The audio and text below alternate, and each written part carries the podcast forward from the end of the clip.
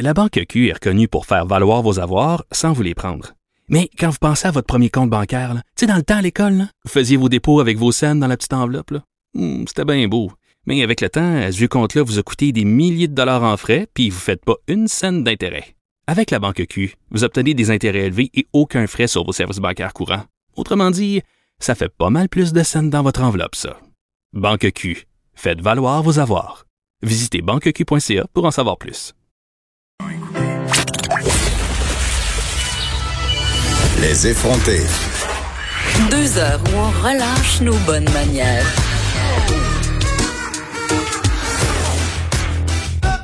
Cube Radio.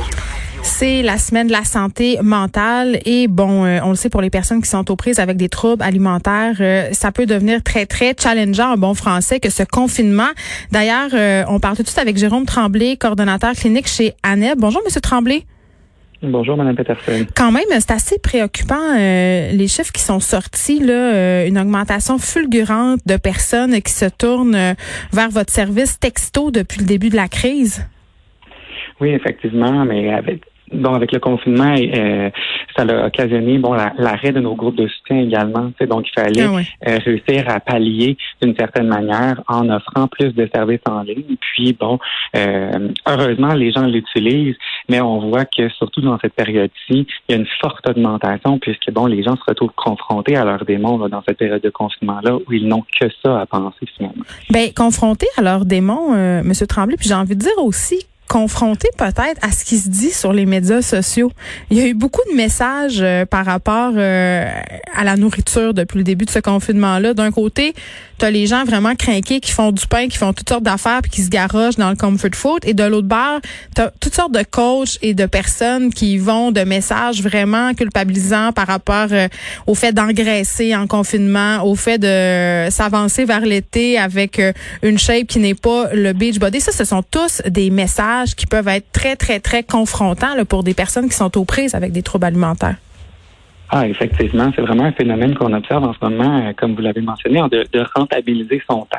Là, on est, euh, on est confiné, on n'a pas grand-chose à faire, mais rentabilisons notre temps. Puis c'est ce que les réseaux sociaux. Ben, il y a des bons messages, mais il y a, aussi justement les messages que vous avez mentionnés. Là, de faire de l'exercice, c'est important de retrouver son corps pour l'été. Puis ça, c'est des trucs qui sont très, très confrontants pour quelqu'un qui souffre d'un trouble alimentaire. Puis c'est très culpabilisant également. On sent poche. Mm sais, on sent que on correspond pas. Euh, tu sais, puis les gens passent beaucoup plus de temps aussi sur Instagram. Là, sont confrontés à des images de corps un peu retouchés et réalistes. Donc tout ça mis ensemble, plus un frigidaire, puis un garde-manger à, proximité, ça peut donner un mélange assez explosif. Ah, effectivement, c'est c'est tellement prenant en ce moment. Puis euh, euh, surtout, tu sais, la, santé mentale en prend un, gros coup en confinement. on parlait d'être confronté à ces démons, confronté à ces images-là, mais on est confronté aussi à nos pensées qui sont euh, de plus en plus envahissantes dans ces moments-là. Puis c'est difficile aussi des fois de faire la part des choses dans, dans ces dans ces contextes-là. Puis c'est sûr que tu sais, je pense que c'est un bon moment d'inviter les gens justement à voir ben, qu'est-ce qui me rend, euh, qu'est-ce qui m'affecte le plus justement sur ces réseaux sociaux-là, puis quel, compte est-ce que je devrais suivre ou ne plus suivre pour me faire du bien euh, dans une période comme celle-ci, par exemple? Oui, puis euh, évidemment, euh, quand même, euh, vous avez mis en place une initiative. Je pense que c'était hier, vous avez invité des personnalités publiques à participer à un défi parce que je pense que de plus en plus, c'est de moins en moins tabou les troubles alimentaires quand même. Donc, ils ont été plusieurs à partager. C'était un truc avec des bas. Là. Je suis pas trop sûre que j'ai compris. Là, pouvez-vous nous l'expliquer? Oui, ben en fait, justement, c'était la campagne qu'on appelle Abat les troubles alimentaires. Donc, c'est vraiment dans le but de d'en faire parler c'est vraiment un, jeu de mots avec les bas. C'est pas dans, dans, dans l'optique de dire on veut mm. les, enrayer, on veut pas culpabiliser personne de ça, mais c'est plus de dire ben, on va prendre cette opportunité-là, montrez-nous vos bas les plus funky, montrez-vous vos bas préférés, puis expliquez-nous pourquoi c'est important dans le confinement de parler de troubles alimentaires, puis de sensibiliser la population à ça. Euh, c'est un, problème dont les gens souffrent en silence excessivement. Donc, euh, ben on est vraiment content en fait de la réponse. C'est ben les gens qui ont participé et puis, euh, juste pour donner quelques statistiques au niveau de votre clavardage individuel, euh, vous avez vu une augmentation de 72% Au niveau des clavardages de groupe, 57% Donc, vraiment, ce sont des chiffres qui parlent. Juste redonner le numéro, peut-être, si on a besoin d'aide par texto. Monsieur Tremblay, un 800 630 0907 Et c'est toujours possible de visiter votre site web aussi à anebados.com. Jérôme Tremblay, coordonnateur clinique chez ANEB Québec. Allons tout de suite parler à quelqu'un qui s'est battu et se bat encore parce que je pense qu'on s'en sort jamais vraiment des troubles alimentaires et qui a témoigné quand même récemment sur son rétablissement. Parlons avec Pierre-Alexandre Guernon. Bonjour Pierre-Alexandre. Salut Geneviève. Écoute, euh, bon, euh, je pense que c'est clair pour tout le monde, là, souffrir de troubles alimentaires et être pogné chez soi en confinement, ça peut devenir excessivement confrontant. Toi, comment tu as vécu ton confinement jusqu'à présent? Euh, pour ma part, je suis très chanceux. C'est, je suis accompagné, j'ai une conjointe puis qui m'aide là-dedans. Puis j'ai, j'ai, je peux dire que j'ai vaincu le, trouble alimentaire depuis quelques années, mais c'est un combat que j'ai mené là dix ans là, solide là, à me battre euh, contre moi-même un peu là, euh, sans énergie parfois. Puis euh, je peux comprendre là, je comprends en fait très bien les, les personnes qui vivent avec l'anorexie puis la boulimie là, en temps de crise, en temps d'isolement social, en temps de peur généralisée, d'anxiété. C'est des un environnement qui est pas évident pour pour bien des gens là, qui vivent.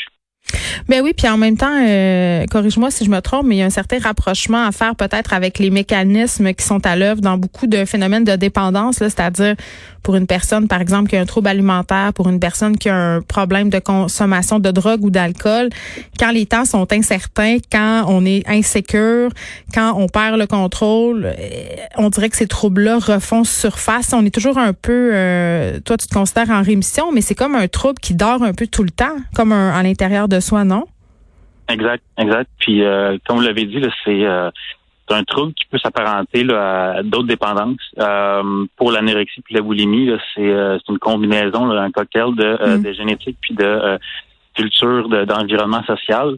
puis c'est un déséquilibre endocrinien, en fait, au niveau des hormones, fait que c'est ça peut s'apparenter à une dépendance comme l'alcoolisme ou aux, drogues dures. Par contre, l'anorexie la boulimie, c'est c'est une dépendance à la compulsion parfois ou encore à la compulsion alimentaire, que ce soit le le binge, donc le, euh, manger jusqu'à temps qu'on ouais. exactement. Jusqu'on mange excessivement puis en fait on est euh, l'activité compensatoire que ce soit les laxatifs ou les vomissements mais c'est là la compulsion qui est, qui est vécue. Euh, donc ça s'apparente énormément là à, l'alcoolisme puis à, à la vue de drogue parfois mm. puis euh, même la restriction quand on parle d'anorexie c'est c'est très, très euh, ancré dans notre système, là, dans, un débalancement hormonal chez des personnes qui le vivent. Puis euh, c'est euh, très difficile de, de, le comprendre. Puis c'est pour ça aussi qu'on parle de, santé mentale. C'est la semaine de santé mentale au début mai. Mm. C'est c'est tout, est, est, explicable avec un un peu de pédagogie, mais surtout c'est de comprendre que une personne qui vit un trouble de, de, comportement alimentaire, ça vient surtout d'une génétique puis d'un d'un background qui fait que finalement, ben, ces, ces, troubles-là sont aussi euh, néfastes, sinon encore plus. C'est prouvé que la, l'anorexie la boulimie, c'est les, troubles de, mentaux qui viennent d'un plus gros taux de, mortalité. C'est sûr que la mortalité, c'est pas le, suicide parfois, mais c'est souvent les, euh, les, effets néfastes à l'anorexie à, la boulimie. C'est pas le même genre de mort. que c'est, euh, c'est très, très difficile aussi d'en parler parce que c'est pas il y a encore un stigma. Moi, je suis un garçon. Oui, c'est euh, rare. C'est ça que j'allais dire. C'est rare qu'on entend des hommes s'exprimer sur euh, leurs troubles alimentaires. On associe beaucoup euh, ça à la gente féminine. Oui, oui. Puis surtout, en fait, c'est c'est un stigma qui l'image qu'on a en fait, c'est souvent c'est une jeune fille adolescente.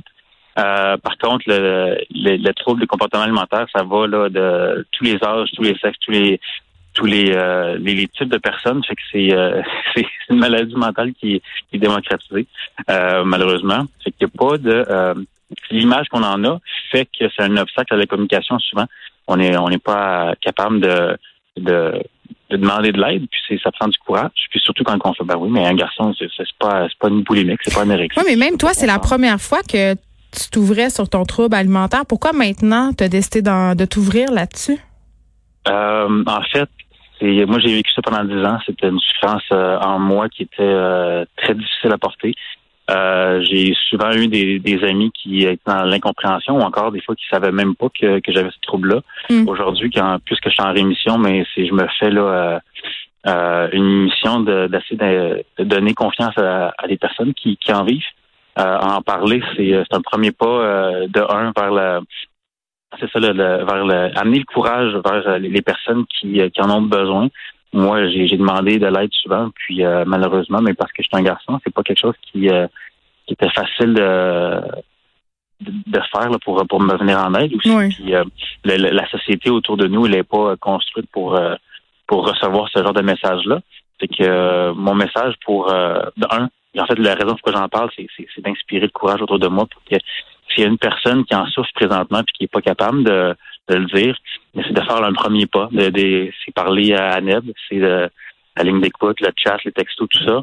Euh, puis il y a aussi des, des centres euh, régionaux là, à Québec, la Maison d'Éclaircie, à Rimage en Estrie, il y a enfin là, au Saguenay, il y a plein d'organisations, le de l'ICOR, la Trois-Rivières, plein d'organisations qui sont euh, qui sont disponibles pour pour nous venir en aide. mais ça prend une dose de courage. Ça prend, il faut en parler. Oui, puis il faut en parler. Puis je pense que le support social, surtout en période de confinement, c'est une chose très, très importante. Pierre-Alexandre Garnon, merci. Pierre-Alexandre qui est rétabli d'un trouble alimentaire et qui nous parlait aujourd'hui euh, de cette rémission. Merci beaucoup de nous avoir parlé. Merci.